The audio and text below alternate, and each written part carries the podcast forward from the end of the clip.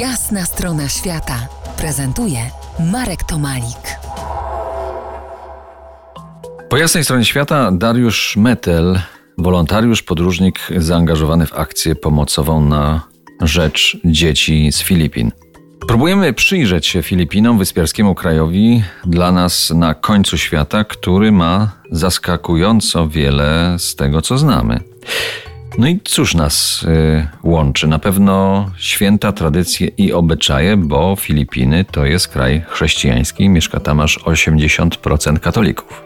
No tak, tak, Marek. Tak jak powiedziałeś, rzeczywiście wiara, jedyny największy kraj w Azji Południowo-Wschodniej y, o, o, religii chrześcijańskiej, to na pewno nas łączy. Łączy nas także historia, która może nie jest podobna do siebie, ale przebieg tej historii jest y, zupełnie podobny do polskiej historii, ze względu na cierpienie, wojny, które też doświadczyliśmy.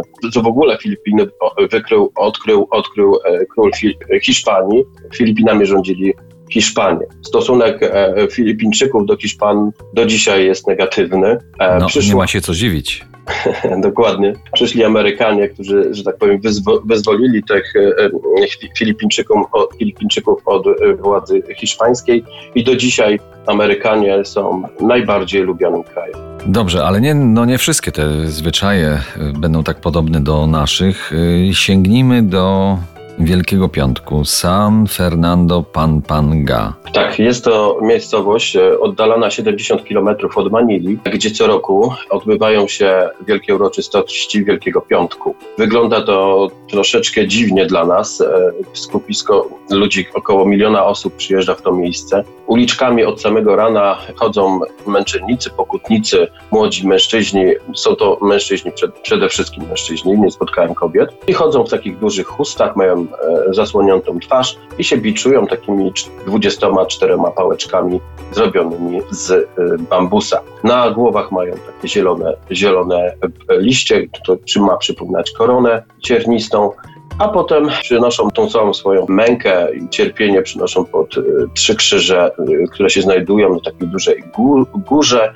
E, jest to góra, góra y, Golgoty.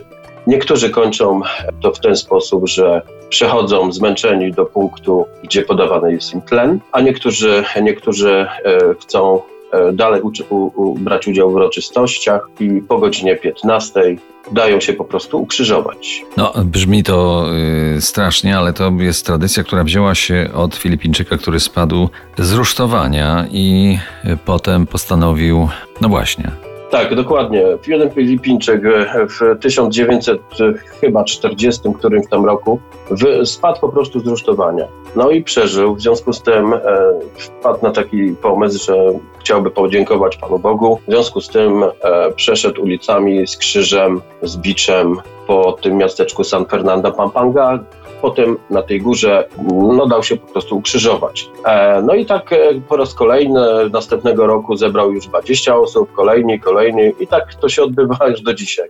Za kilkanaście minut porozmawiamy o akcjach pomocowych dla Filipińczyków. Zostańcie z nami. To jest jasna strona świata w RMS Classic.